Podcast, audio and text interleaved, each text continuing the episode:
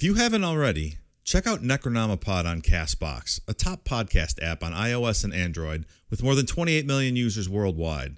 Castbox has a brand new way to find content you'll love. Just enter a keyword or phrase, and the app searches the show titles and transcripts of every single episode to deliver exactly what you're looking for. Download Castbox today and see for yourself.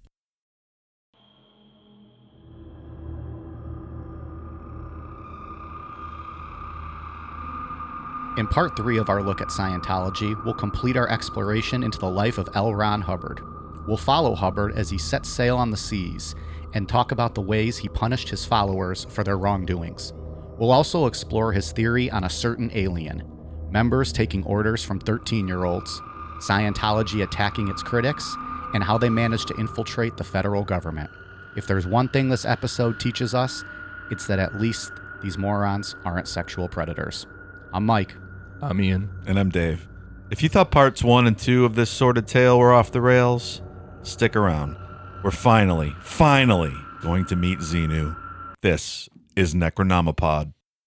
L. Ron Hubbard, the father of Scientology, cl- claimed that humans are immortal spiritual beings composed of body, mind, and spirit. But he also claimed that 75 million years ago, an evil galactic ruler named Xenu killed billions of his people by sending them to Earth in space planes. You can understand why some people might feel this is, at best, pretty unconventional, and I guess at worst, just plain out there. All Right? I can understand that certainly, Katie. That just has no uh, no basis in, in reality. This is one of those things that gets spread around, one of those old stories so that he gets never, run he never around. wrote about that?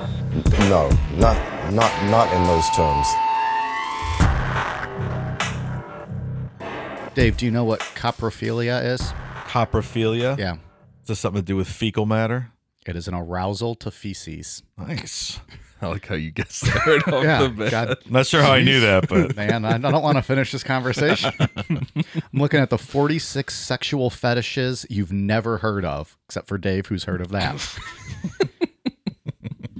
um, f- I should have practiced this first. Formicophilia. you like to bang on formica tables? It's an arousal to insects. Hmm. Like you like beetles in your twat or something I like guess that? so. That would be tough. Like imagine being outside in the summertime and there's bugs flying Yeah, around you and shit. fucking Yeah. just walking around with a hard on. Brought to you by Blue Chew. Mike's dream is to get a Blue Chew ad. It really, I want that ad. They've ignored us thus far. Yeah, we're gonna have to start tagging them in our posts. Uh, gerontophilia, Like That's- old people, that's what I was gonna- gerontology. arousal to arousal to el- elderly. Mm. Uh, oh, this one, cat. How the- I don't know how to fuck say this. Catofrontonophilia. I don't know how to say it. Whatever. It's arousal to sleeping people. to have sex in front of mirrors. Oh, that's not bad. It reminds me of uh, American Psycho, Oh, and he likes watching himself in the mirror. where he's like pointing at himself. yeah, great movie. That's right. Yeah. Yeah. See, he probably was whatever that word is. what else you got? I can't pronounce any of these. Did you do your Par- homework? partialism, partialism, arousal to a body part other than the reproductive organs, and it says, for example, calves. Hmm. Oh, So, yeah, that's weird. Like that seems pretty common. I like Like you could be calves. like you could like a girl's legs or like a gu- girls can like- like a guy's arms. yeah, or stomach. yeah. It's There's pretty, that one. It's pretty common. Yeah, but like, th- how is that one no one's ever heard of? Yeah. That website's not accurate. Are you on a church website or something? Pi- pygophilia, arousal to the buttocks. Yeah. Okay, if you're an ass man or an ass female. Urophilia, arousal to urine or urinating others. golden on showers. others. Yeah. I was expecting something that's not on a regular porn website that's not a category. Yeah, these are all uh, voyeurism, Exactly. arousal to spying on others for sexual gratification. Sure, Mhm. peeping toms. It's you looking in windows. What episode was He's like, that? is that illegal? Yeah, Wait, that's not illegal, is it? Just trying to have. I've never fun. been arrested. Well, so that was a bust. I thought that was going to be more fun. Fucking heard of all of those. Except It's that, all right. that insect one's a little weird. That one's strange. Do you think you yeah. Mm. get off on like mosquito bites then? You're like, oh, oh, oh. That's rough.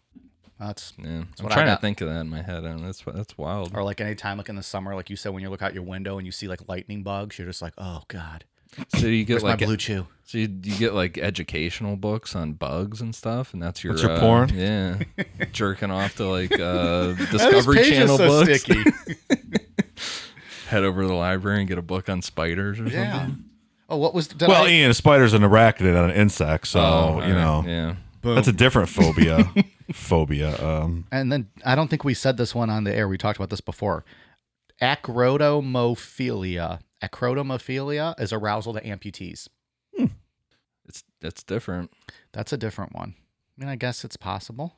well, you stumped us. Oh no, that's terrible. I just think of Lieutenant Dan, Forrest Gump. I know you guys don't because you haven't seen the movie and shit on the movie. And I mean, I've, I've seen it.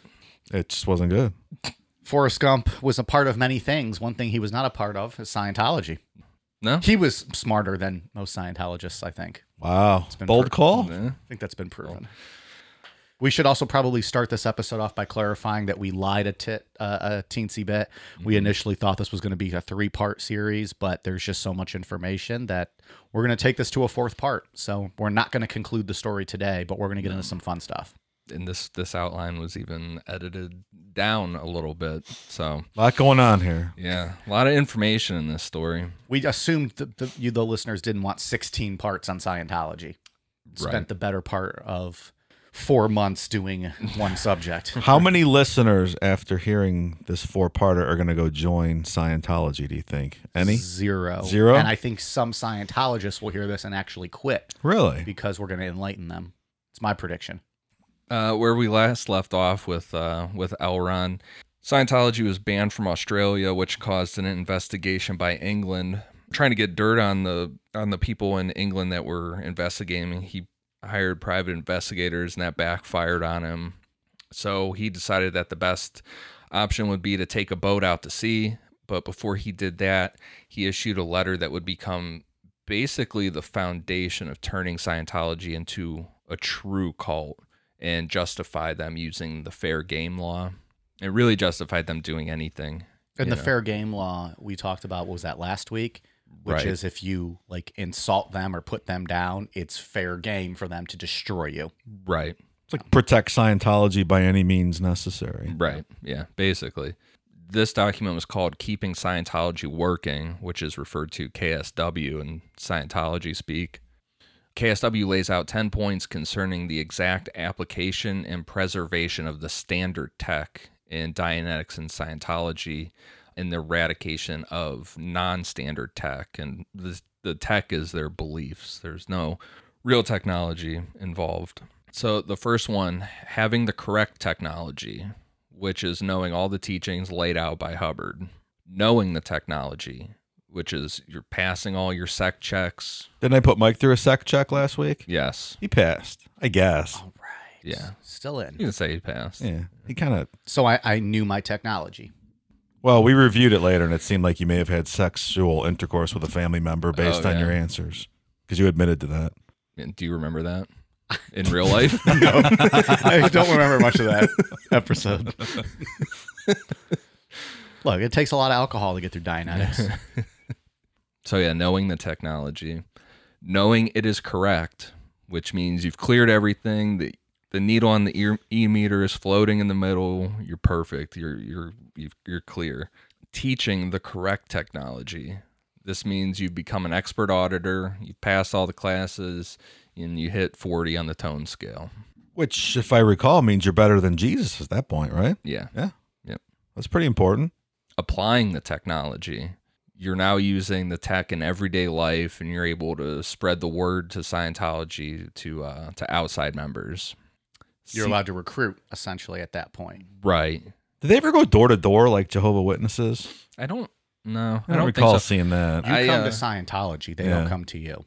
Well, I mean, I've seen things and, and heard some stuff like down in Clearwater, where where it's real big, is Mm-hmm. they'll hand out flyers on uh, on the beach and stuff, probably. Yeah, yeah, And like when there's um like tragedies or something, like I know Mm-hmm. some of the mass shootings and things, they've shown up with a tent and kind of They do some always good works. disguise it underneath different things. They're never it never just flat out says Scientology's here to do something. It's always you know they'll disguise things as like a science fiction contest for writing to get Yeah, younger yeah, yeah. people involved, and then you do it and you're like, oh wait, this is Scientology. This is this See is- ya. Yeah. This is the prize I wanted. right.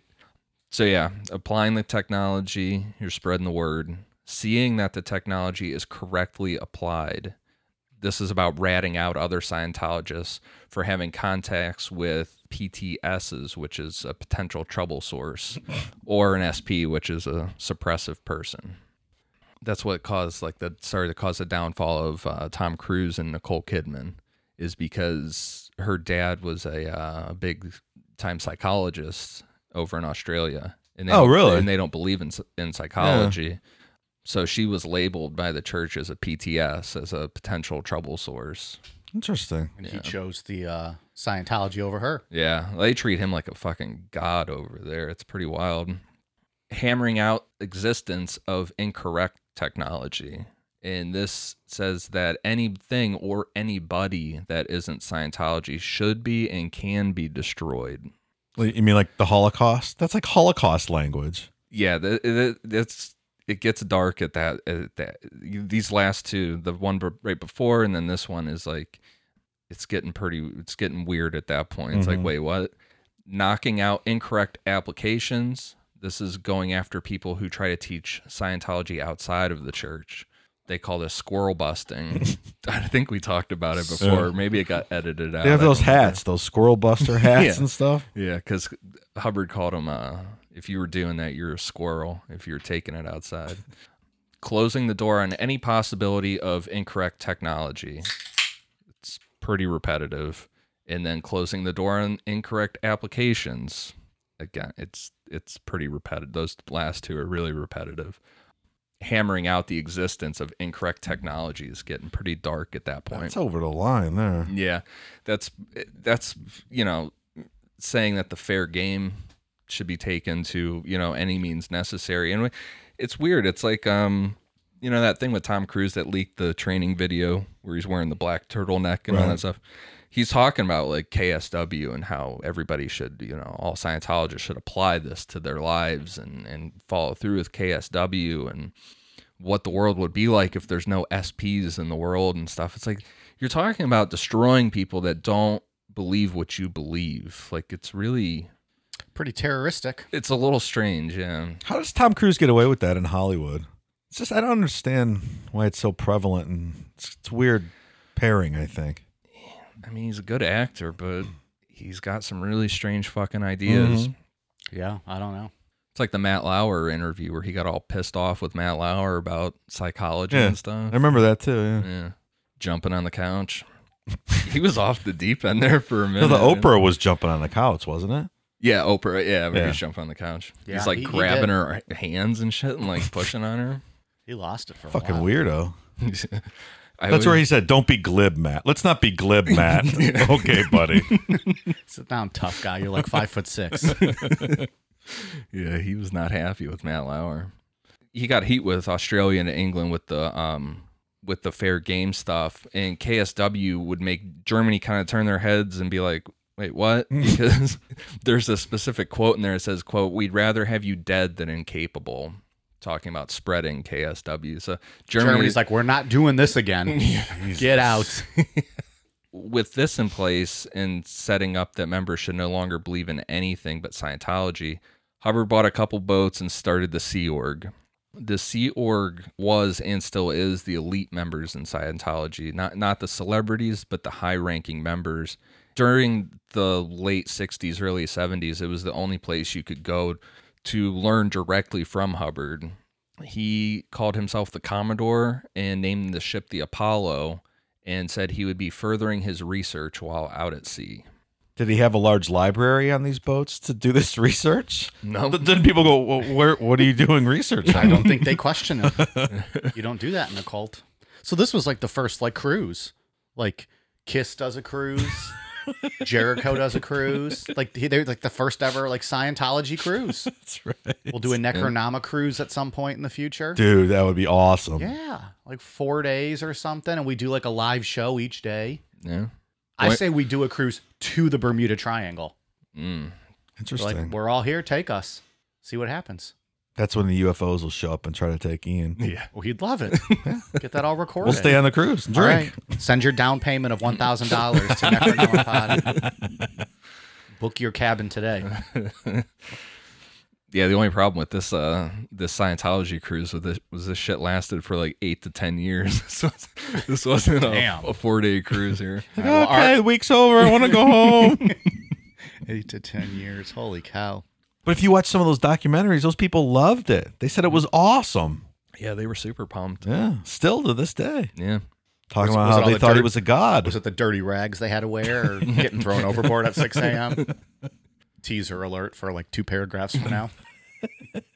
When Hubbard established the Sea Org, he publicly declared that he had relinquished his management responsibilities. This wasn't true.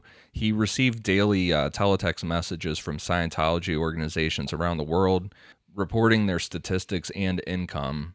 The church sent him $15,000 a week, and millions of dollars were transferred to his bank accounts in Switzerland.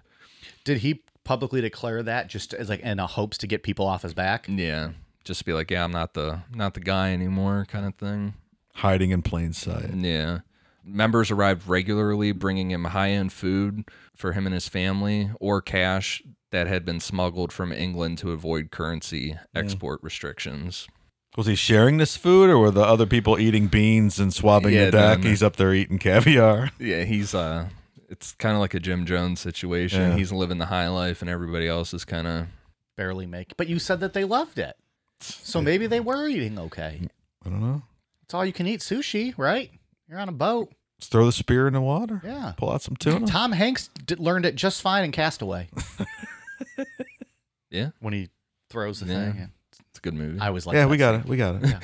Well, he looked like he was he was struggling for a minute. So not not long after being on the Apollo, Hubbard came up with the infamous OT3, which he called the Wall of Fire.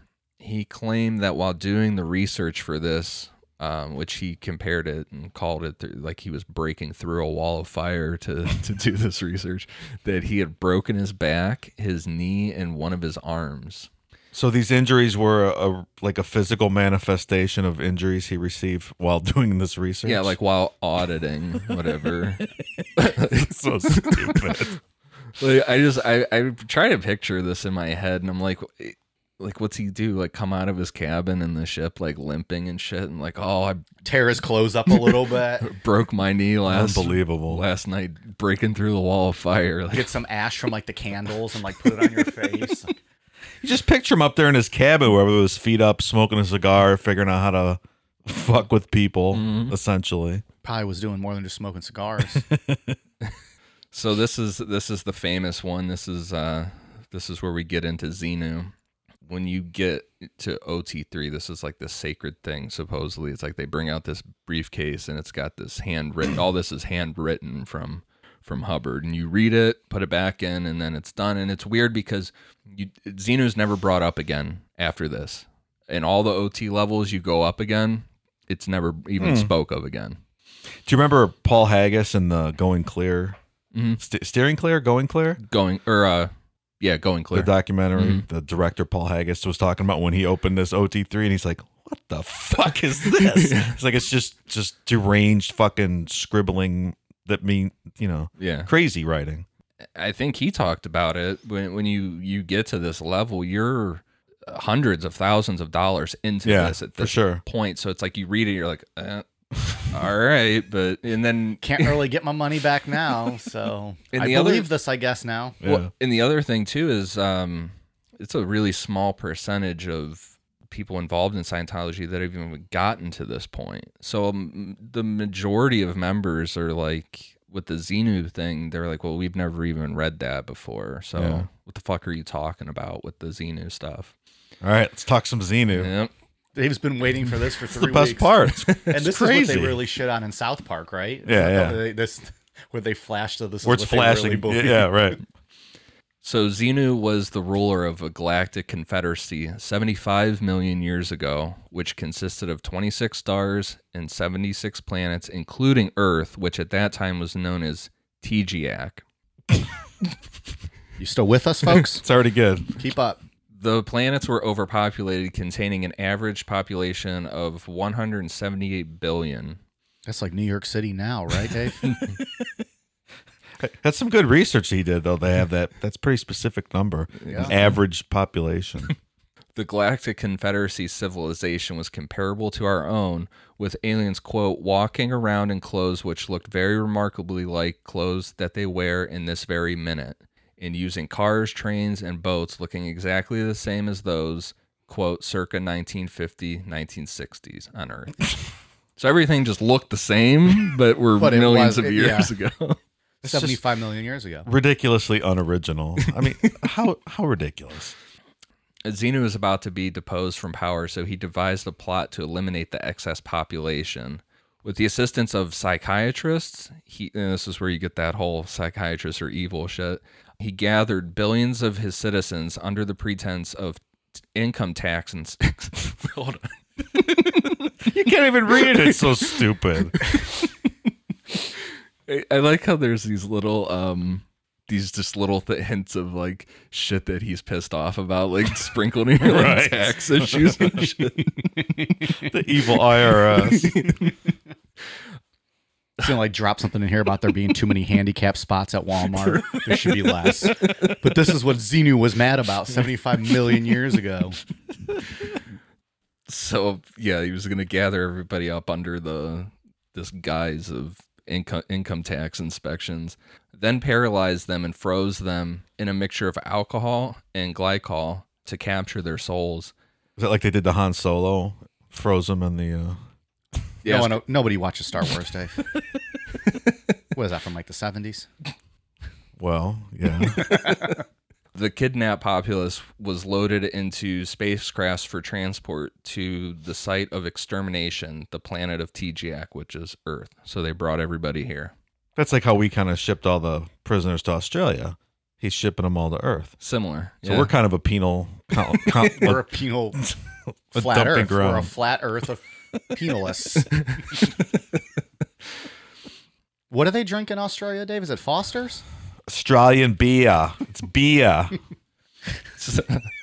beer. It's like a new thing every episode now.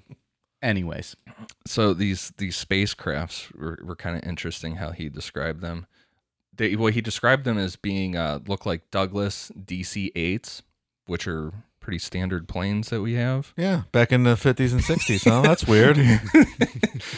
but the only difference being quote the dc-8 had fans and propellers on it and the space plane didn't so They they, had to do interplanetary travel. See, yeah. so they look just like the dc-8s but, Interesting. but they're different though. They're Right, different. just a little different. When they had reached TGAC, the paralyzed citizens were offloaded and placed around the bases of volcanoes across the planet. Hydrogen bombs were then lowered into the volcanoes and detonated simultaneously, killing all but few of the aliens. How do a few survive that? Maybe they dug a tunnel underground. and they were supposed to be frozen, but that's neither here nor there. Yeah. Also, how did they survive being frozen? Ah. I have questions. they didn't. They didn't. Here, I'm gonna t- I'm gonna explain that to you. See, I've got questions. He's got answers. the now disembodied victim souls, so they're dead and their souls are are out, uh, which Hubbard called thetans. I was just gonna say, aren't those Thetans? Yeah, we we touched on them in in um in Last- the last last, week. part. It, it- uh, That was OT one of the few things that somewhat made sense in Yeah. Dianetics. so OT one gets you into the realm of thetans, and this is explaining to you where these thetans came from. This is the origin story. Right. And then the Thetans. Well, go ahead. You can Yeah. do your thing. And the victim's souls were Thetans, were blown into the air by this hydrogen bomb blast. They were captured by Xenu's forces using a quote electronic ribbon and sucked into quote vacuum zones around the world. Are you with us? Are you with us, folks? around the world being TGAC which is Earth. that they just blew up with hydrogen bombs. they blew up the volcanoes. Okay. Earth is here. We're, s- we're Obviously, hanging out. we're, yeah, here. we're here still. Okay. I got. I, it all makes sense. The hundreds of billions of captured Thetans were taken to a type of cinema where they were forced to watch a quote 3D super colossal motion picture for 36 days. That's a long movie. Were they at the? At, so it was kind of like a drive-in movie theater with all those '50s and '60s type cars they had back then. Uh, yeah, I don't, I don't. Well, no, I don't know what planet they were on that looked like the 50s. It wasn't Earth. Oh, they that's brought they right. brought them here. So a movie that's lasting 36 days is that a Scorsese or a James Cameron? Right. One of those two. They're fucking forever. Who were the famous directors in the days of Thetans? Mm. It's a great question. Uh, I know, right? It could have been Scorsese or James Cameron, and then the Thetans jumped to now their current body, right? Sure. Because aren't Thetans? They jump from Yeah, life yeah. to life. Yeah. Clearly, anything's possible at this point. We could literally just say anything and tie it in, and it's gonna Yeah. yes. be as logical as what they're saying. So this implanted what Hubbard termed quote various misleading data into the memories of the Thetans quote which has to do with God, the devil, s- space opera, etc. this included all world religions. Hubbard es- specifically attributed Roman Catholicism and the image of the crucifixion to the influence of Zenu. Oh, I believe that. All this nonsense that we know, not even not just nonsense, but just a lot of different stuff that we uh, that we think is parts of society has really just been brainwashed into the thetan. The thetan attached itself to us, which gives us the memory. So Well, I mean, he did the research. Who are we to disagree, right? He was on sea at the sea for what eight years, yeah. he broke his back and his knee. and his arm. He Yes. suffered to find out We're a all wall of of this fire. stuff. I I think I'm a Scientologist, guys. I'm gonna get audited as soon as part four drops. So these two implant stations, which is where these uh, Thetans were watching the movie, Hubbard said that they would have been located on Hawaii and the Canary Islands. Okay. All right, Good a place as any. I guess. Sure. Isn't that what they blew up though with the volcanoes? Like, wouldn't Hawaii be an area that might be Quite possibly. tore up a little bit? Maybe Hawaii was one piece of land and they blew it up, and that's why it's Oh. islands now. I just, I, I- You just solved solved, I it. solved geography. I All of- solved all the of geography. geography. that's it. What was it? Uh, what's it called when all the continents were still connected? Pangea. Pangea. See, it Hmm. got wasn't it. Pangea. It was the hydrogen bombs in the volcanoes. I think. Good band, Breaking Pangea. Is that for real? Yeah. Who do you like better, them or Asking Alexandria? Well known as your favorite band. Breaking uh, Breaking Pangea. He doesn't actually like Asking Alexandria. I just say he does. It's funny to me. So, in addition of implanting these new beliefs in the Thetans, images deprive them of their sense of personal identity. When the Thetans left the projection areas, they started to cluster together in groups of a few thousand, having lost the ability to differentiate between each other. Each cluster of Thetans gathered into one of the few remaining bodies that survived the explosion. These became what are known as body Thetans which are said to be still clinging to and adversely affecting everyone except Scientologists who have performed the necessary steps to remove them. And you brought it all back around. Yeah. A government faction known as the Loyal Officers finally overthrew Xenu and his renegades and locked him away in a quote electronic mountain trap from which he has not escaped. So he's still there? I, I guess, yeah. Huh. Although the location of Xenu is sometimes said to be in the Pyrenees on Earth, this is actually the location Hubbard gave elsewhere for an ancient, quote, Martian report station. Okay. TGAC was subsequently abandoned by the Galactic Confederacy and remains a pariah prison planet to this day. See? Although it has suffered repeatedly from incursions by alien invader forces since that time, Like lately? They're still in, trying to invade? I guess. It's a question for the government, Dave. So don't know. this is really all meant to be taken literally then? Scientology says no. Can we do you think we could do like a bonus episode where we interview Tom Cruise Yeah. and just talk to him about this? He's not doing anything else these days, is he? Uh, I don't know. Isn't he isn't there isn't he Mission Impossible? Isn't Is there a him? new one? I don't know. I just always assume there's a Mission Impossible coming out. Last one was not that great. I've never seen any of them. Me either. Surprise, surprise. I haven't seen any of them. So I feel like during his research at some point, it's not too far out of the ordinary that while, you know, he's sleeping in his big comfy bed on his ship, like uh, Elrond wakes up in the middle of the night and sees like this thing in the sky, and he's like, "Xenu, Z- my El- re- Elron? Xenu, is that you? It is me, Xenu, Elron. Wh- what What are you coming to me for?" I want you to tell my history. What the fuck are you doing out at sea all these years? I'm doing my research. I'm, I'm You don't have any books, Elron. I've written several books, fiction. You can read them. Science fiction? Why don't you start a religion, Elron? That's a great idea. Can I base it around you, Xenu? I don't know what else to say. Why don't you base it around Tom Cruise? That's a great idea. Maybe he can play you in a movie. That's a great idea. Are you five foot six? The great Xenu is 10 foot 10. well, we'll stack them two on top of each other. CGI. Scientology created CGI, I think. It's researched. I got.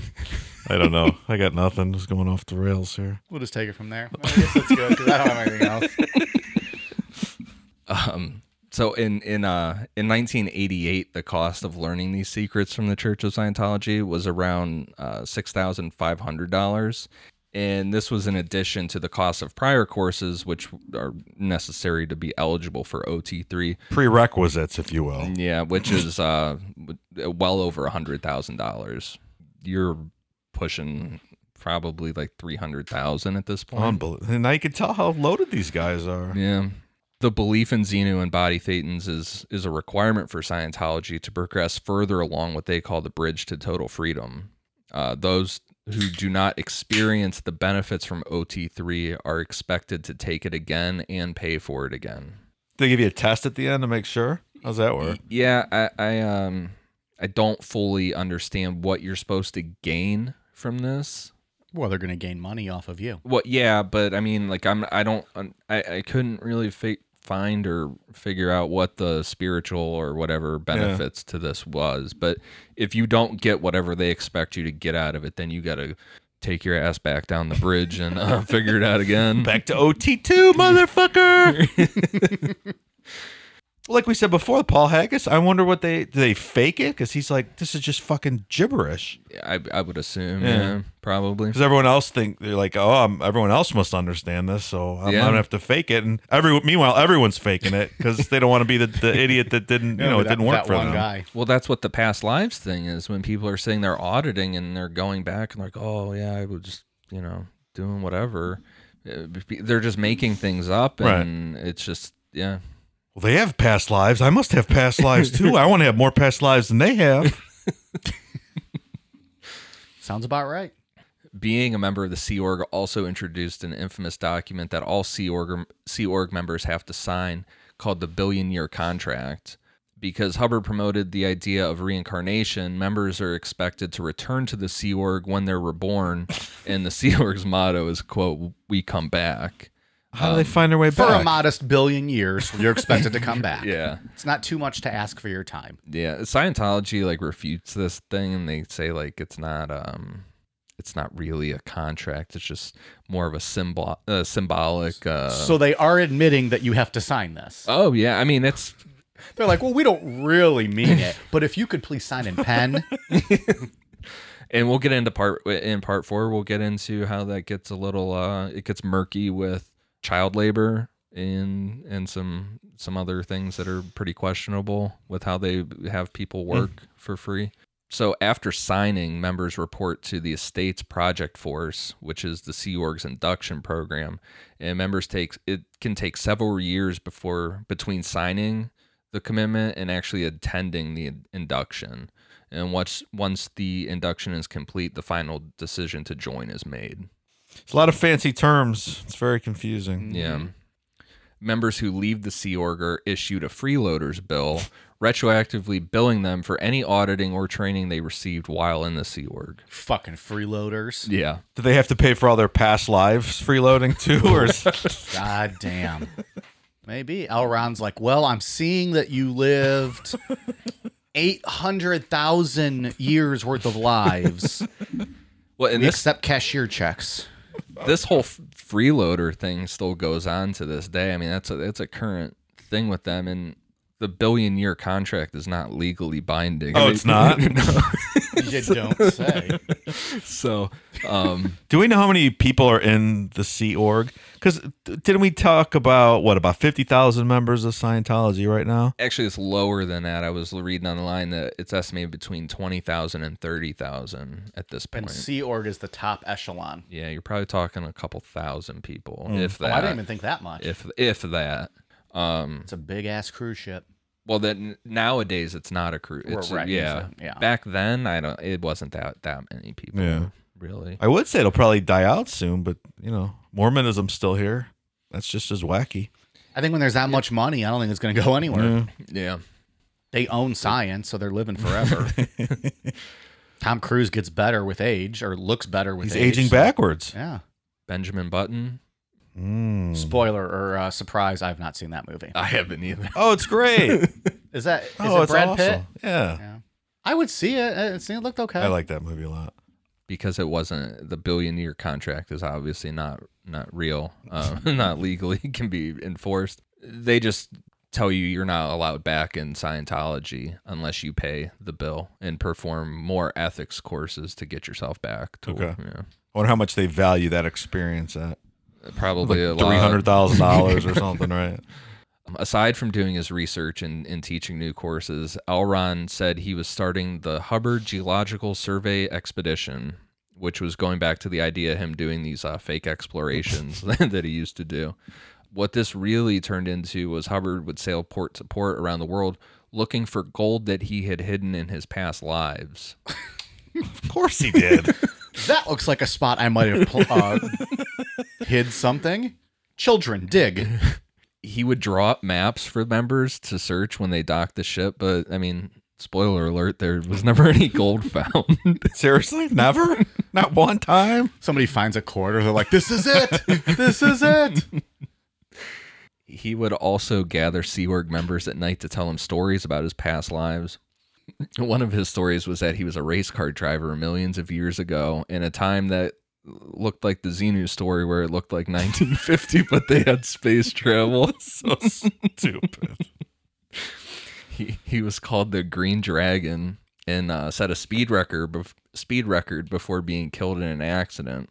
Then he came back alive after that as the Red Devil, beat that previous record, and then died again in, a, in, an accident. He's not a very good race car driver, is he? They set the speed record. Come He on. keeps dying. Unrelated accidents. well, of course, they're two separate lives. Um, then he came back again as the Blue Streak, I almost just spit my beer out. beat the record for a third time, and then, and then died in an accident. This is the most ridiculous thing. I I've think we seen. need to have a bonus episode where we all just Mm. talk about our past life experiences. Oh, that'd be good. And then in the life after the blue streak, he realized that he was just doing the same thing over and over again. So he stopped the whole race car driving thing and and then just went about whatever was Oh, going he on. realized in that all of his past lives he had been a race car driver that life, I guess. and didn't learn from the fact that he died multiple times from race car driving and maybe I should do something else. Unrelated to race car driving. The accidents were so just those just in something his street else. cars. Motherfucker can drive 300 miles an hour, but then you know he makes a illegal turn and gets t-boned and dies on Main Street. Well, Mike, it was 1950, so there was no seatbelts yet, right? It's true, and you know with those cars going five miles an hour. The the ones you have to like crank the back to get started. It's not the f- 1915, dude. What are you talking about? Oh, that's true. The first one was like the, like the 50s. I'm thinking he's cranking these. I'm thinking he's cranking something. Yeah, on I that do boat. like that he can control the like the respawning of your past life though and alter it because you want to change direction. That's pretty cool. I applaud the flexibility. Yeah. These adventures for gold and the, in these stories were considered good times in the Sea Org, but they were pretty slim. That's mainly based on the fact that they didn't know how to sail a ship of that size. Mm. Was he the actual captain? Was he steering the ship himself? yeah, so that's that's the weird thing about this is um, this is all based around his so-called Navy career that we know is an absolute failure. Where he was uh artillerying an empty island that Mexico owned. right. Yeah. but in a sub hunter, which is fairly small compared to a Ah. 3,000 or 300,000 ton ship. So no one knew what the hell they were doing. This is like um Shinrikyo when they buy the helicopter. And then Yeah, what yeah. the fuck they're doing. Like, I will figure it out. The thing How hard about can it be? the thing about Um Shinrikyo that's a little different is they could never really get it off the ground. This is super fucking unsafe because they're out in the They're out middle of the water. Um Shinrikyo available in the archives. so he would like yeah he was the captain for you know whenever but there'd be times where he would like do auditing and he'd just come out and be like you know what he would just talk to somebody and be like you know what i was auditing and i saw in a past life that you did this and that so now, now you're the captain and, people would be like i don't know what the fuck i'm doing This is wild. Learn by doing. Get on up there. I mean, maybe we'll find this out later, but where where did all these stories come from? Were people keeping journals that they published later? Where are we getting all this information? yeah and there's people that like defected that were Okay. part of it and then like later on were like you know just defected i, I know there's a woman in um in going clear that was part of the sea org that was there for like all the gold hunts and Yeah. shit yeah. But so at this time too, like any good cult leader, he had a steady stream of amphetamines, which were keeping him going, like any good call. which made him super unpredictable. And like we said in Jonestown, if you're a paranoid asshole, the heavy amphetamine abuse is gonna gonna make that go through the roof Yeah. and make you worse. So now we start getting into the punishments that Hubbard would issue out. Initially, if someone messed up, they would have to tie a dirty gray rag around their arm, and they weren't allowed to bathe until Hubbard said so. so, What a weird fucking punishment. They got stinky ass people on your boat. yeah, it's That's a, punishing everybody. Yeah. well. Initially, it started out with one. Maybe that was the point though, because now we all get pissed at you, Dave, because you're smelling because you fucked up, and so we're gonna throw rocks That's it. at you. You know, rocks that we find on the water.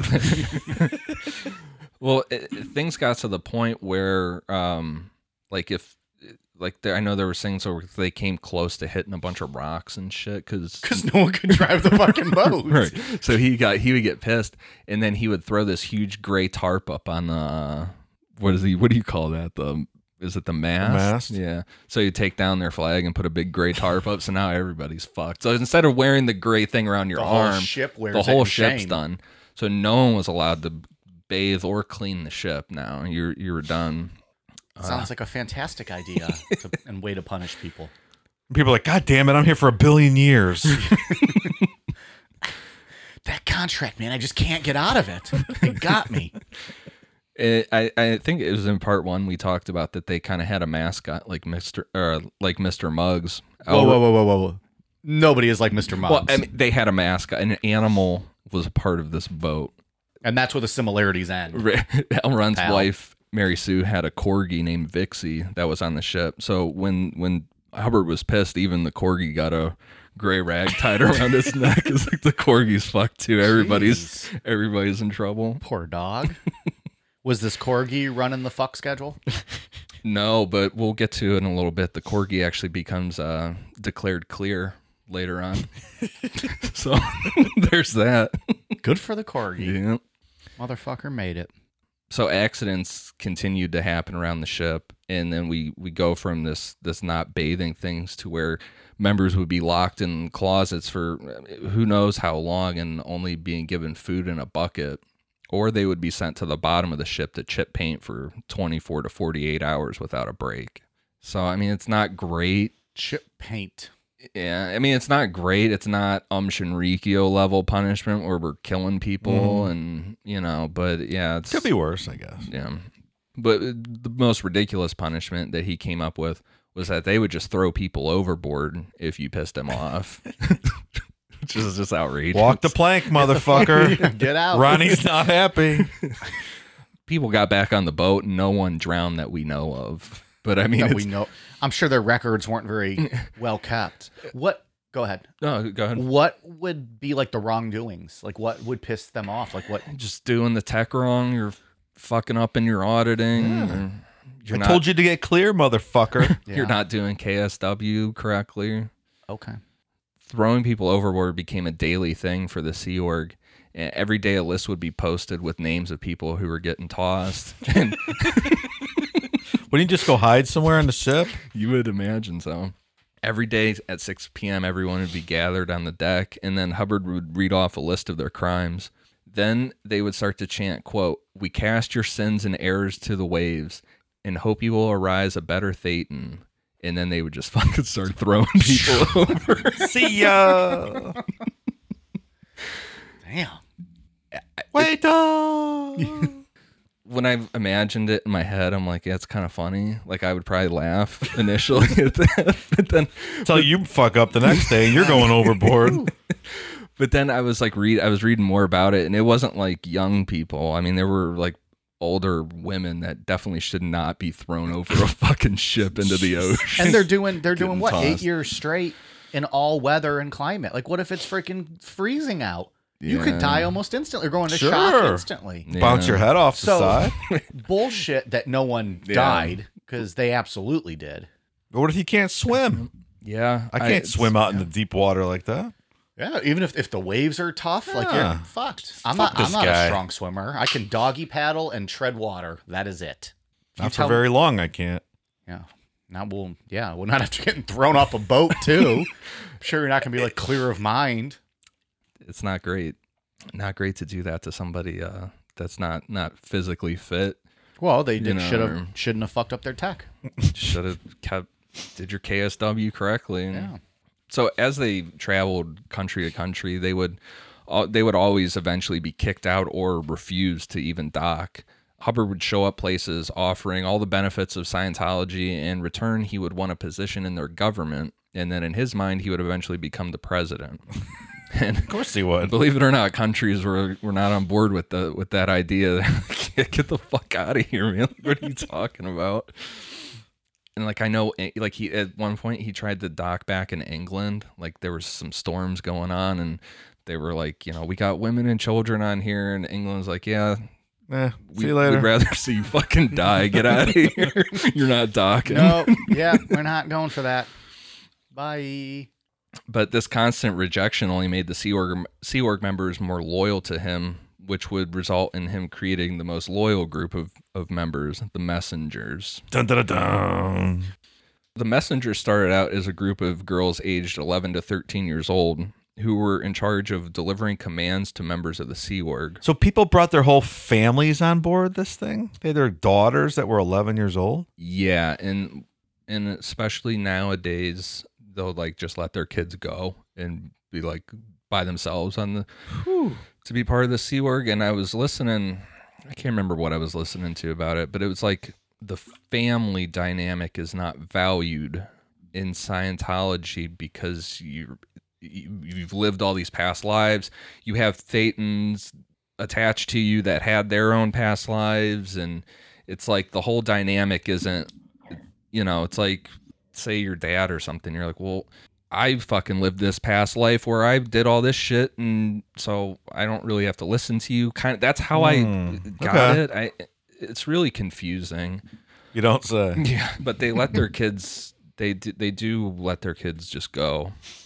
And before we go any further with this whole el- eleven to thirteen year old girl thing, they there's never been any allegations of sexual abuse going on from people who def- even from people who defected. So So we are literally in part three of this uh, Scientology deep dive, Mm-hmm. and we finally have our first check in the pro column. There you go. there, there was he weren't- Hubbard no was not doing Diddling anything. any kids or any weird shit like that yeah, that we know of. everybody, even like I said, even people that have defected said no. So see, Scientology's all right, in my book. Oh. I'm not saying that not I'm not saying that all of Scientology is clear. I don't know about that, but Hubbard at least was nothing against him. He wasn't doing well, I anything. just, I mean, and uh, well, also too, they, there was things said that he wasn't having sex with uh, Mary Sue either during he this wasn't time. having sex. no, I think he was. because I that think he was fucking impotent. Mangy From, mutt didn't put a sex schedule together. He didn't know who he was supposed to be fucking. I think he was impotent from the uh, all the amphetamine abuse. That'll Hmm. if do only it. he had Blue Chew. Blue Chew available now. Damn it, we need that sponsorship. it wasn't long before these girls were given full authority to, to act like Hubbard himself, and they, they were brutal. He created a, a group of monsters with these with these girls. They would like As if teenage girls weren't monsters enough. it it was said like they would they like started to like take over his even like his tone of voice and shit like they sounded just like him like little mini versions of him screaming at people Can you imagine, like, you're on this boat, like, you're doing minding your own business. This 13 year old girl just comes up and starts belittling you and, like, yelling at and you. you can't do shit about Yeah, it you pick her up and throw her over the fucking boat. then your ass is getting thrown over the boat I'd probably just throw her and be like, see ya. I know where I'm going, so I'm just going to jump to. Maybe if I can give her an elbow drop on the way down.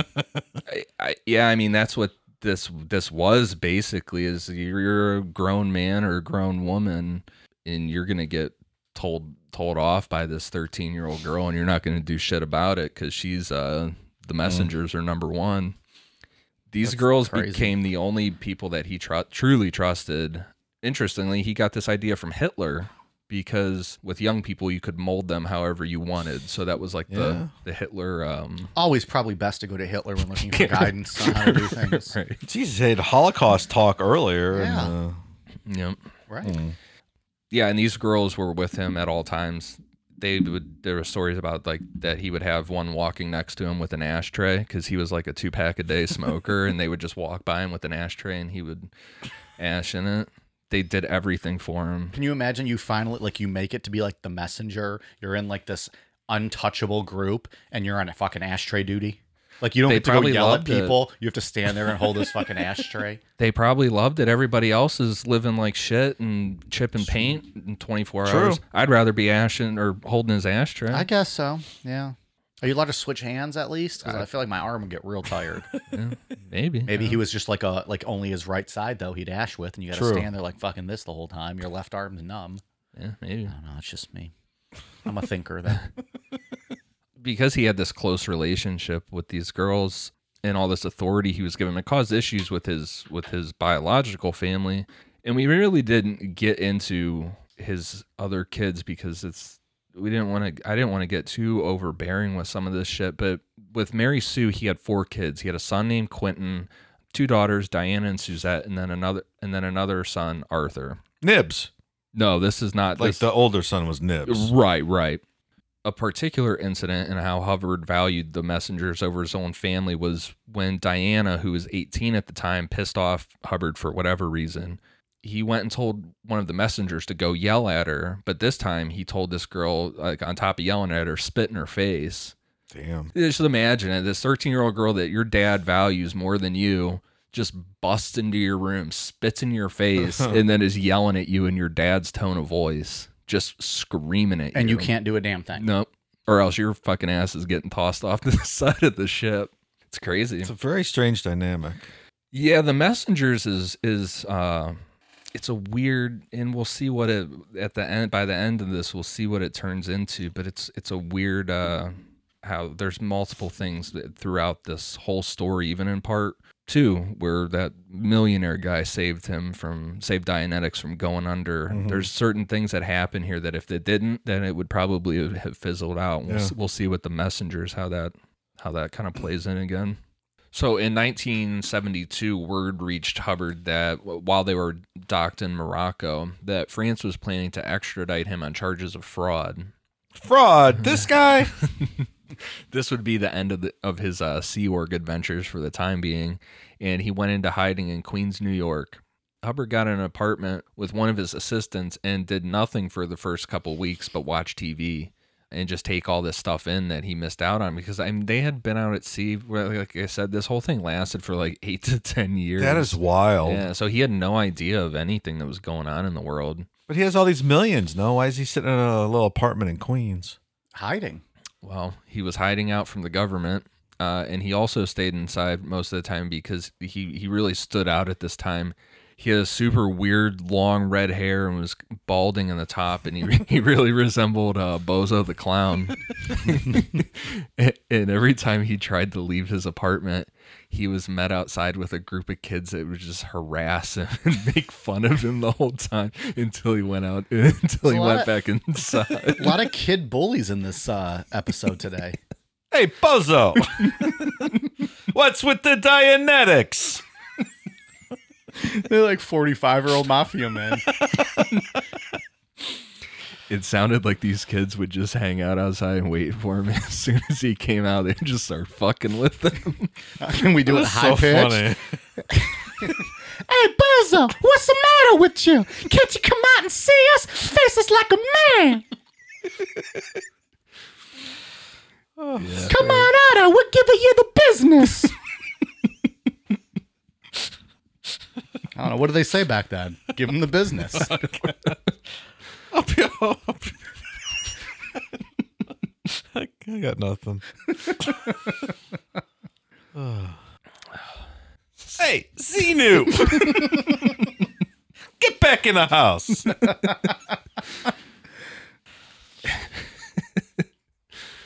Why don't you audit my cock, Elron?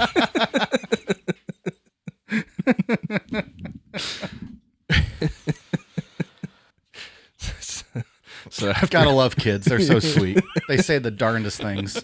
I, I could I could think of myself in that age range of like fifth grade to seventh grade. That would have been phenomenal to have an adult person to fuck with like that. That would be like afraid of you and run away, to just sit outside Oh my and God. fuck with Terrible. somebody. That's awful. Fuck this guy, though. He's an asshole. He deserved it. That's true. Yeah, I don't know why we're being sympathetic. Yeah, he deserves it. I think it's hilarious. Fuck him. Um, Ugly ass motherfucker. so How after, about I throw you overboard, Elron? I'll see if you like it. That Travolta's here.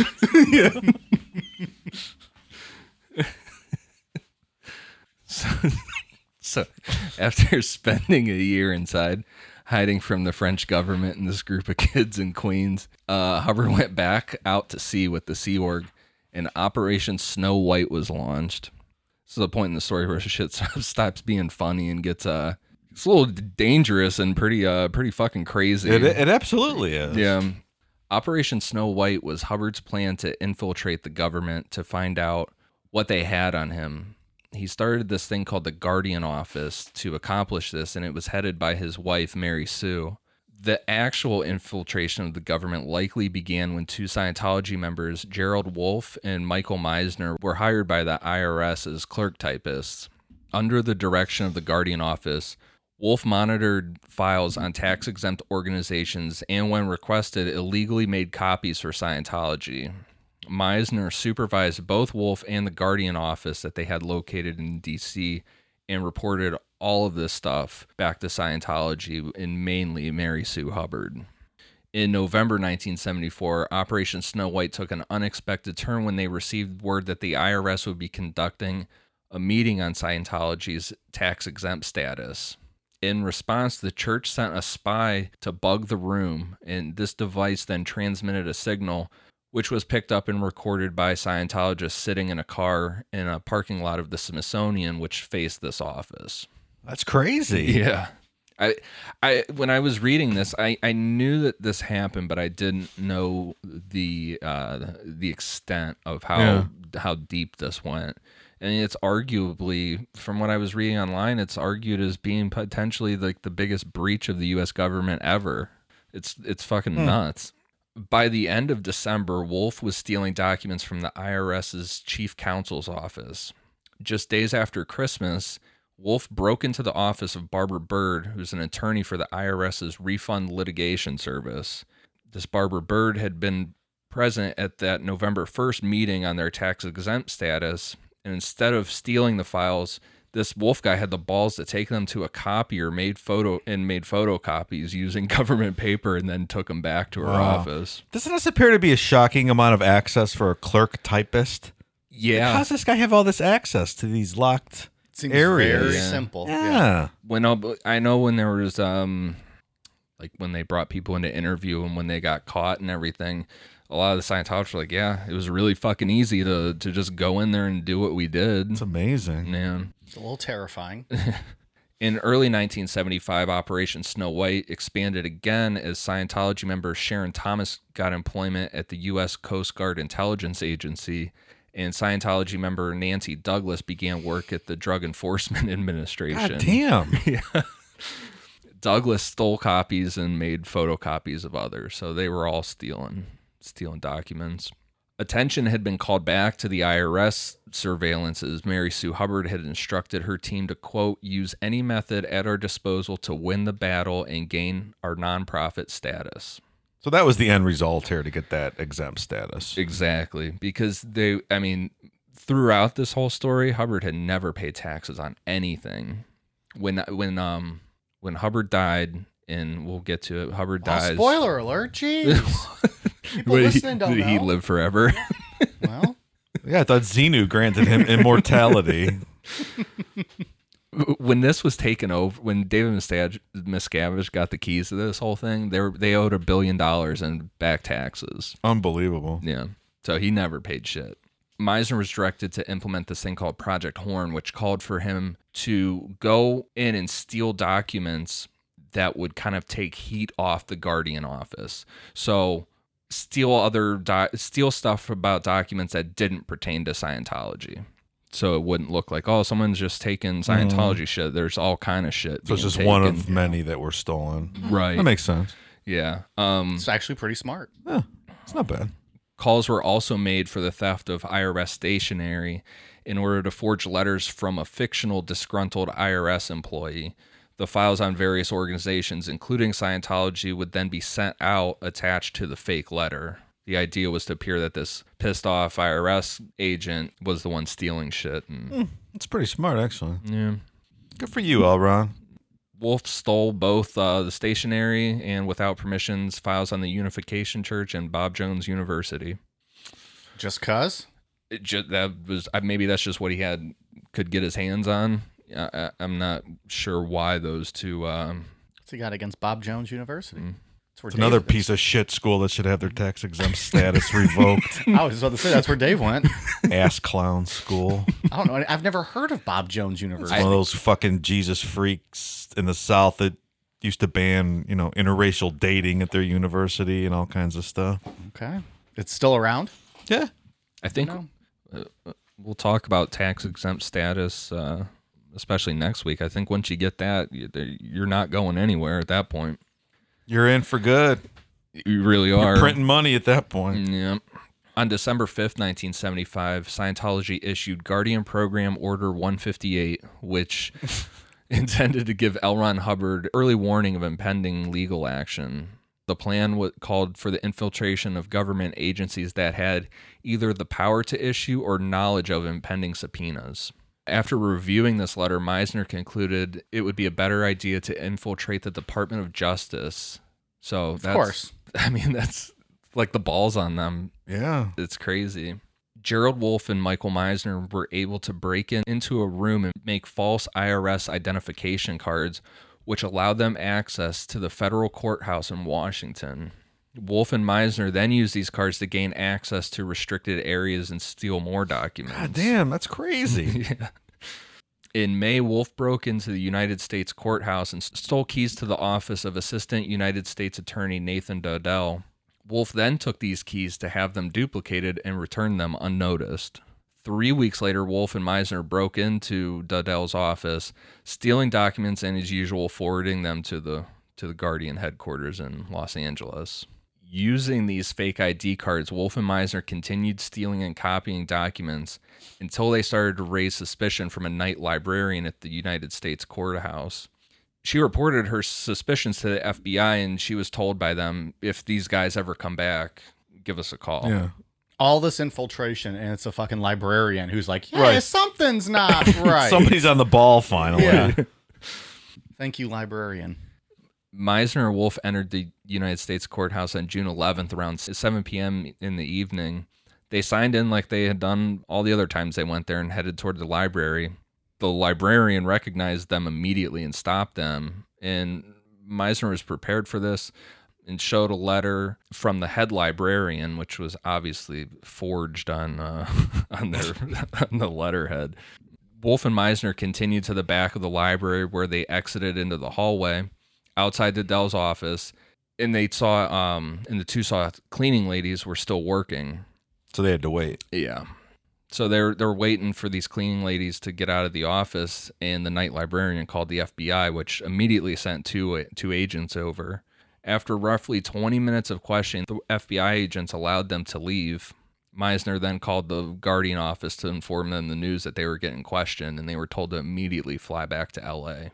On December 6, 1979, some five years after Operation Snow White began, it, it officially came to an end. Five years they were infiltrating Yeah. all of this. That's a I- crazy story. I glossed over a lot because that thing, that whole story is like an episode in itself. Yeah. It's it's huge. And I mean when we cut out a lot of different offices they broke into and you know, they get raided in 77 by the FBI and it was like 30,000 plus documents the FBI got from them.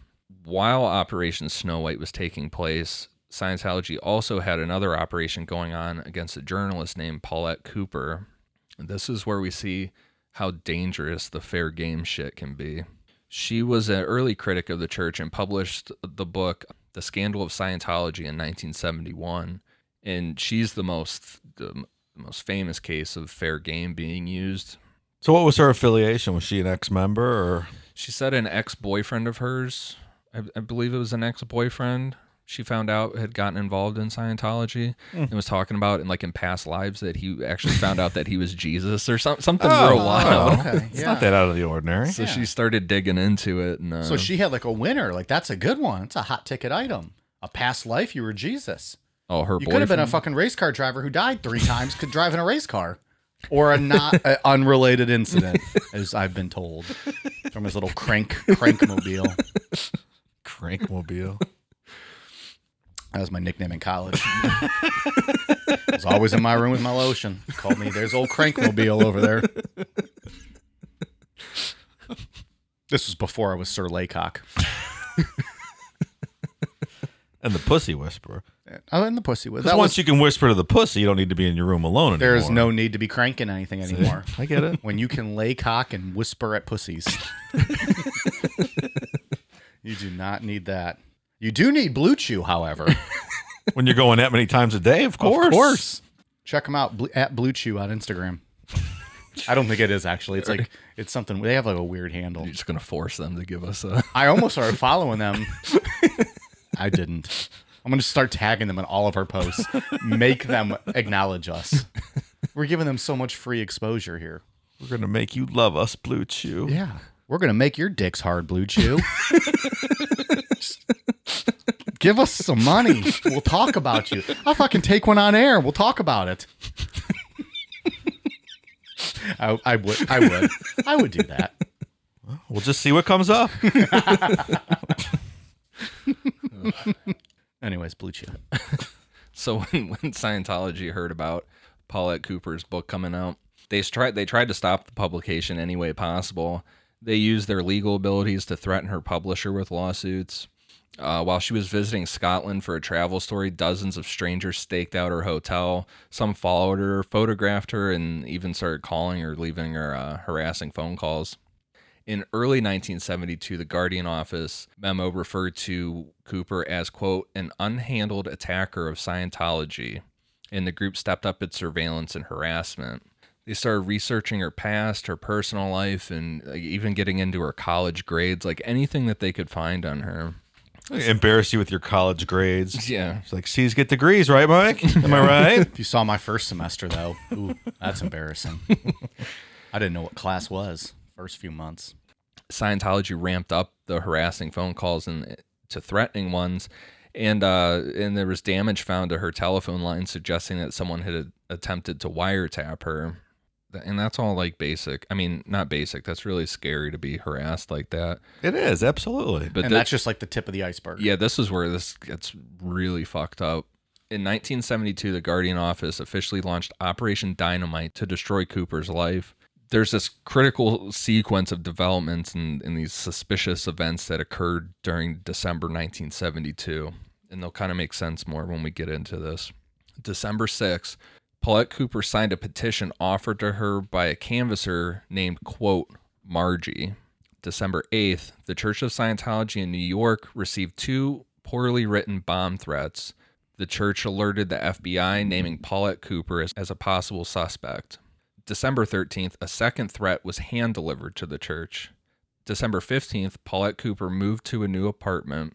December 19th, Paulette Cooper's cousin was attacked by an armed intruder while staying at her old apartment. They thought it was her. Yeah. February 1973, anonymous flyers started to appear all over Paulette's new apartment building, accusing her of all kind of weird sexual stuff, including pedophilia. Maybe even stuff we talked about at the beginning of the show. Po- Getting turned possibly. on by insects and amputees and parts of the body not made for reproductive reasonings, Hmm. Scandalous. like elbows and shoulders and whatnot. You know, the things people are typically into. Hmm. Yeah. Knuckles. I'm a big fan of knuckles. Like knuckles. I love the crack knuckles. love a good set of knuckles. Nothing makes me want to blue chew more than a good set of knuckles. I do crack my knuckles a lot, actually. So, it's, not, it's not a fetishy thing. It's just Would you like to crack other people's knuckles? oh, You like to stick to your own. now you make me hot. hey, girl, I'll crack your knuckles. that worked in college. They called me old knuckle cracker. old knuckle cracker, Mike. All right, please stop. Let's go on. Paulette suspected her ex-boyfriend had been the one who provided chur the church with um, with certain details that were mentioned in the letter, um, and there were some details in it that hinted at that first bomb threat. Soon after, she received a federal grand jury subpoena and learned that she was a prime suspect in the bomb threats. Wow, that is crazy. Yeah. At the hearing, the prosecutor revealed that her fingerprint was found on the second bomb threat letter. Both letters were linked to Cooper's typewriter. Now, this is interesting because remember old Nibs? Yeah. Of course. So he forget a guy named Nibs. he he bounced back and forth. Like we said, he tr- he thought he was going to get that financial gain from being uh, being Elron's son. Didn't get it, and then it, it sounded like he was like always trying to get back and back and forth, like trying to get in his dad's good graces, and then not. Okay.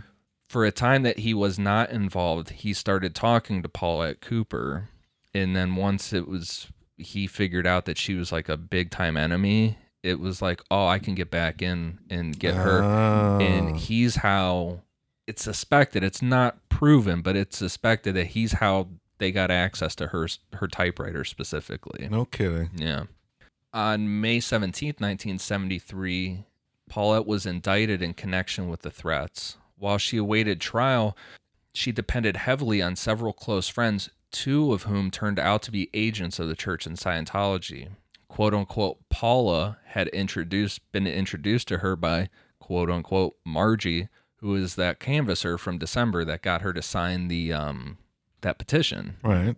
So they had some people befriend her and become close friends. Very close friends. Damn. Yep. This is I was what like, I, that's mean. a process too. You don't become close friends with someone overnight. No. Like, that takes time. Putting a lot of work years. in there. Yeah. yeah. This is what I mean. This is what the fair game thing is. It's it's at any means necessary, and it's I can't wait till they start fair gaming us because of these episodes. Well, the internet has kind of squashed that a little bit, and I think um, I think it's it's certain people that that are uh, have a lot of people that are powerful or that they see as powerful that they go after, like the guy that wrote the cle the Going Clear book and Yeah. um, the Going Clear documentary. Like they try to legally go after HBO a lot. and, Yeah. you know this kind of stuff is kind of I don't think it really happens too much anymore. Maybe to maybe to like high profile people that defect or something. But Sure. so these two people befriended her, this this Paula and Margie. Paula disappeared, just completely disappeared af- out of her life. Soon after, Paulette discovered a photo of a woman who resem- who resembled her in Scientology's Freedom magazine. So she's looking through magazines and sees this woman, and they're like, "Oh, wait a second, shit. yeah." Quote unquote, Jerry often stayed in her apartment and would eventually move in with her for several months, d- during which he reported everything to the Guardian office. So this guy, I'm not sure if he was like a boyfriend or just like a really close friend that talked his way into moving in with her, but the whole time he was a Scientology person. They got their hooks in all over the place here. Yep. In one memo, he noted that if Paulette became depressed enough to commit suicide, quote, wouldn't this be a great thing for Scientology? These are some terrible people. On several occasions, he tried to talk her into standing with him on a dangerous ledge of her 33rd floor apartment. Uh, Because that's a great idea ever, even if it is with your actual friend. Jesus. Uh, Jerry disappeared after Paulette found his name in a Scientology publication and confronted him about it. So he just vanished. Later, former Scientology operatives would identify him as a man using the alias Don Alverzo, was was the church's most senior spy at the time, and was also a big player in Operation Snow White, which uh, we had a little bit about him in there, but we had to kind of gloss over it for the sake of this episode. It was Yeah, right. getting a little intense, but he was a big player in that too. So that's what I mean. It's like this is all going on at the same time. So th- that guy is living with her, you know, trying to talk her into going up on buildings and shit, and then then he's rolling over to Yeah. do Operation Snow White stuff. It's crazy. Well, he could have just pushed her off the ledge and, you know, gone back inside and say she jumped. There wouldn't be any proof to the contrary. Yeah. Meanwhile, they just continued this smear campaign. In March, a smear letter was sent to her parents. Similar letters addressed to her boyfriend, which also threatened his career, and it would have, those would eventually destroy their relationship.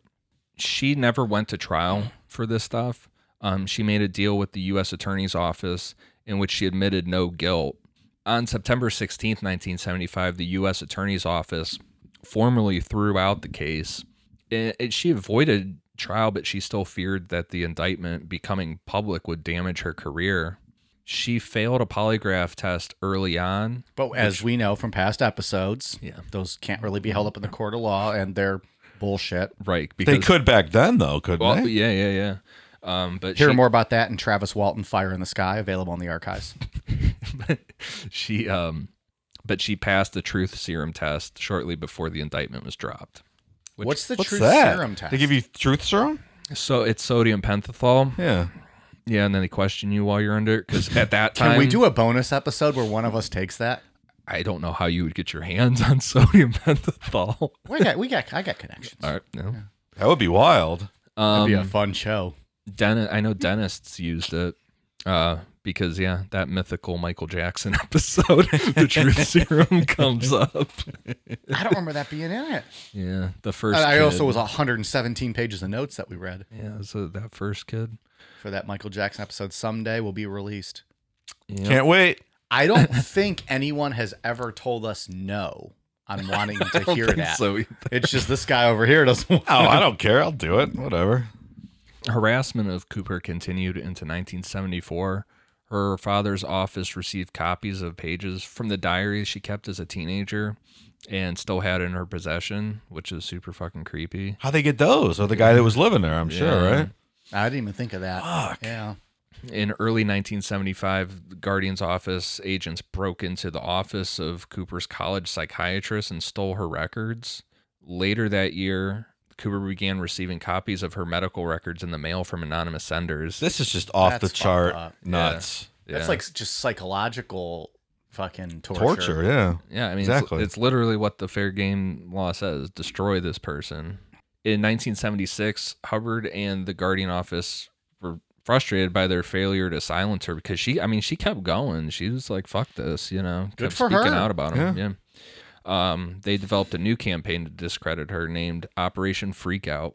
Operation what, Mike? Freak out, freak out. Ooh, yeah, huh? Hurts my throat to do. You do it so well, though. its goal was to have Cooper, quote, incarcerated in a mental institution or jail, or at least hit her so hard that she drops her attacks. That's a quote from a memo. About no, that. no, no, not today. The plan included staging multiple incidents involving imposters, false reports, and planted items. Central to the plot was another series of bomb threat letters, one concerning the treatment of Israel, which was delivered to an Arab embassy. Another would be addressed to uh, Secretary of State Henry Kissinger. The new campaign included another scheme to get Cooper's fingerprint on a piece of paper she ex- suspected that an attempt was made to get her fingerprint when a stranger approached her in a bar with a clipboard. And around the same time, she learned that someone impersonating her had made phone calls to her friends. So the clipboard was probably like whatever that gimmick she signed earlier with Yeah. Mm-hmm. Margie, right? Like, The original fingerprint. yeah. Yeah, that And makes she was sense. smart to that. Uh, in the end, Operation Freakout was never implemented. Um, it- Operation what? Freak out, freak out, not today. Uh uh Ooh, yeah. Uh-uh. Dig it. Snap into a Slim Jim.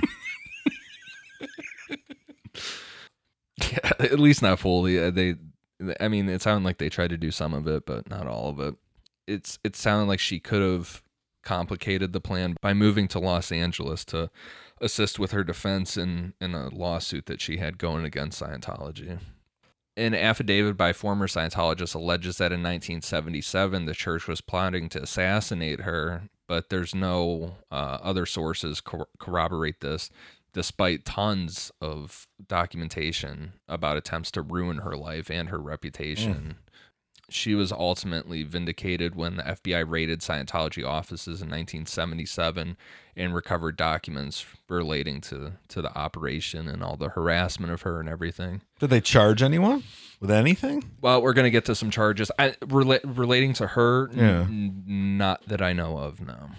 While all this was going on, so all this shit with uh, Operation Freakout. Operation what? Free. I like how like you paused. first. Alright. Freak out, freak out. Oh yeah. Dig it. While that's going on in uh, in Operation Snow White, Hubbard had a stroke in 1975, and and sailing around on the Apollo was officially over. Because Oh, he, he went back out the fucking sea and was doing his shit. they this missed whole time. pitching people overboard. He's like, I gotta get back out there. It's so much fun. Love chip and paint. Watching them chip paint. So it was it was officially over, and he set up shop in Clearwater, Florida, purchasing the 11-story Fort Harrison Hotel for 2.3 million dollars and the old Bank of Clearwater building for around five hundred thousand dollars. He bought that shit all in cash. I love Clearwater. I don't know if I can ever go back there now. I'll Clearwater pro- is I'm probably a suppressive person. Uh, you know, follow me around when I get off the plane. It is gorgeous. It's yeah, nice. I love it down there. Yeah, he s- he set up shop and made it the official headquarters of Scientology in the U.S. Ob- I mean, you know, he bought it in cash, and because obviously all this had to be done in secret, he couldn't himself couldn't be connected to any of it.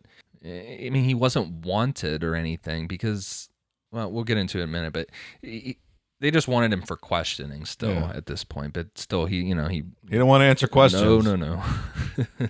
but soon the secret got out that he was back in the U.S. because while he was getting fit for a new suit, the tailor mentioned that he was a big science fiction fan, and Hubbard just couldn't help himself and told the tailor who he was.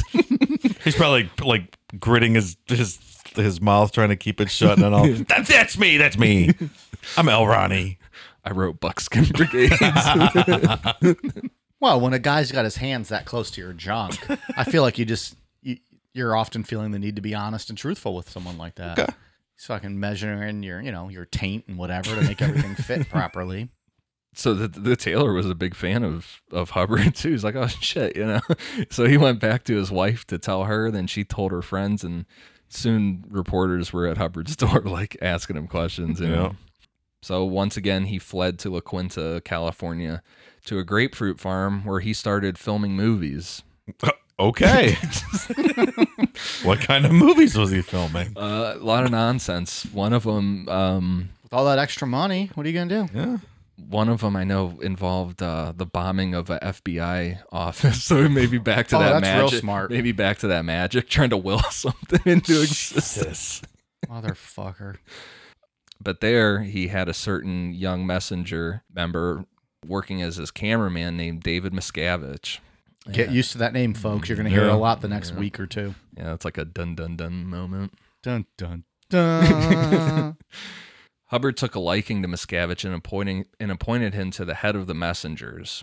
On October 26, 1979, five of the Sci- Scientologists involved in Operation Snow White were sentenced to four years in jail, with four of the convicted taken immediately. Mary Sue Hubbard was sentenced to five years, and the next day, four remaining Scientologists were sentenced. and that was dopey, sleepy, and happy, right?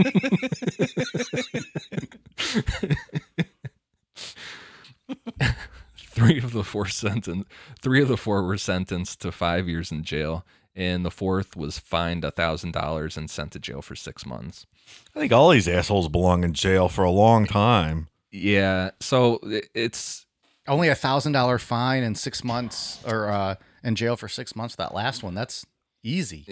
I I don't know what their role in it was Sure. s- specifically. I know like in the in the uh, like the investigation and the court documents, Hubbard was named as a um an unindicted conspirator Yeah. for this. Which They- means he fuck was does that involved, mean? unindicted co-conspirator. He's involved, but they don't have enough to Right. personally indict him. like they Meanwhile, he's making movies about FBI buildings getting blown up. they knew damn well that he was behind this whole thing, but his name was never on anything. It was all linked back to Mary Sue. so what can you do? Yeah. Put my wife in prison. Sorry. Yeah, and he's out there making movies this whole time. Oh, he didn't show up to court for her sentencing. Oh fuck no, he never saw her again after this shit. That was it. I'm starting to think L. Ron Hubbard's not a very nice person or a good individual. Why would you say such a thing? Wow. That's a twist in this plot. Like the messengers, there would be um, like letters would come out there, like updates on the case, like hey, Mary Sue's facing because she was facing 17 years in jail and it got knocked down to five, but. Um, you know, it'd be like, hey, your wife, uh, Mary Sue's facing 17 years in jail and shit. And the messengers would just cut that part out of the letter or just throw it the fuck away so he didn't Wow. even see it. Yeah. Cause they, they say they need, he needed to be kept on his lines or whatever the fuck that means. Don't throw off his E meter. Yeah, exactly. Guy's fucking clear. You can't go giving him bad news. Yeah. soon after a court ruled that documents related to the case could be released to the public and the media ran wild with it feeling the heat from the media and facing a possible indictment for the harassment campaign against paulette cooper hubbard would flee one last time he disappeared with two of his most trusted messengers patton and broker for the f- first few years of 19 of the 1980s, Hubbard and the Brokers lived on the move, going from uh, the Pacific Northwest in an RV and living for a while in apartments in Newport Beach and Los Angeles.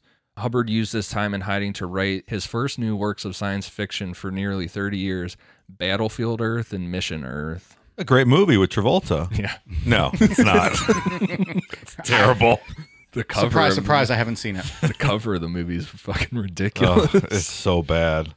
Over the next six years, the messengers were led by David Miscavige, who would run Scientology, supposedly getting orders from Hubbard and being the only ones who knew his true whereabouts. The last words anyone would hear from Hubbard came on J- January 19th, 1986, where he announced that he was promoting himself to the rank of admiral. Well, shit. Why not? Right? I guess. He's been a commodore for long enough. Yeah. He's gained the necessary Get out experience. there. Come on.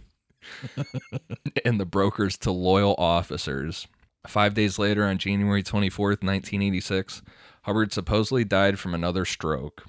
Why do you say supposedly? Is there any question about what actually happened to him? Yeah, I mean, there's not nothing confirmed. I mean, he's out Yeah. on the run, and then all of a sudden, six days later, after he, he announced himself to be uh, admiral, he's dead. Yeah, it's a little, it's a little, Admiral driving around in the RV in the Pacific Northwest.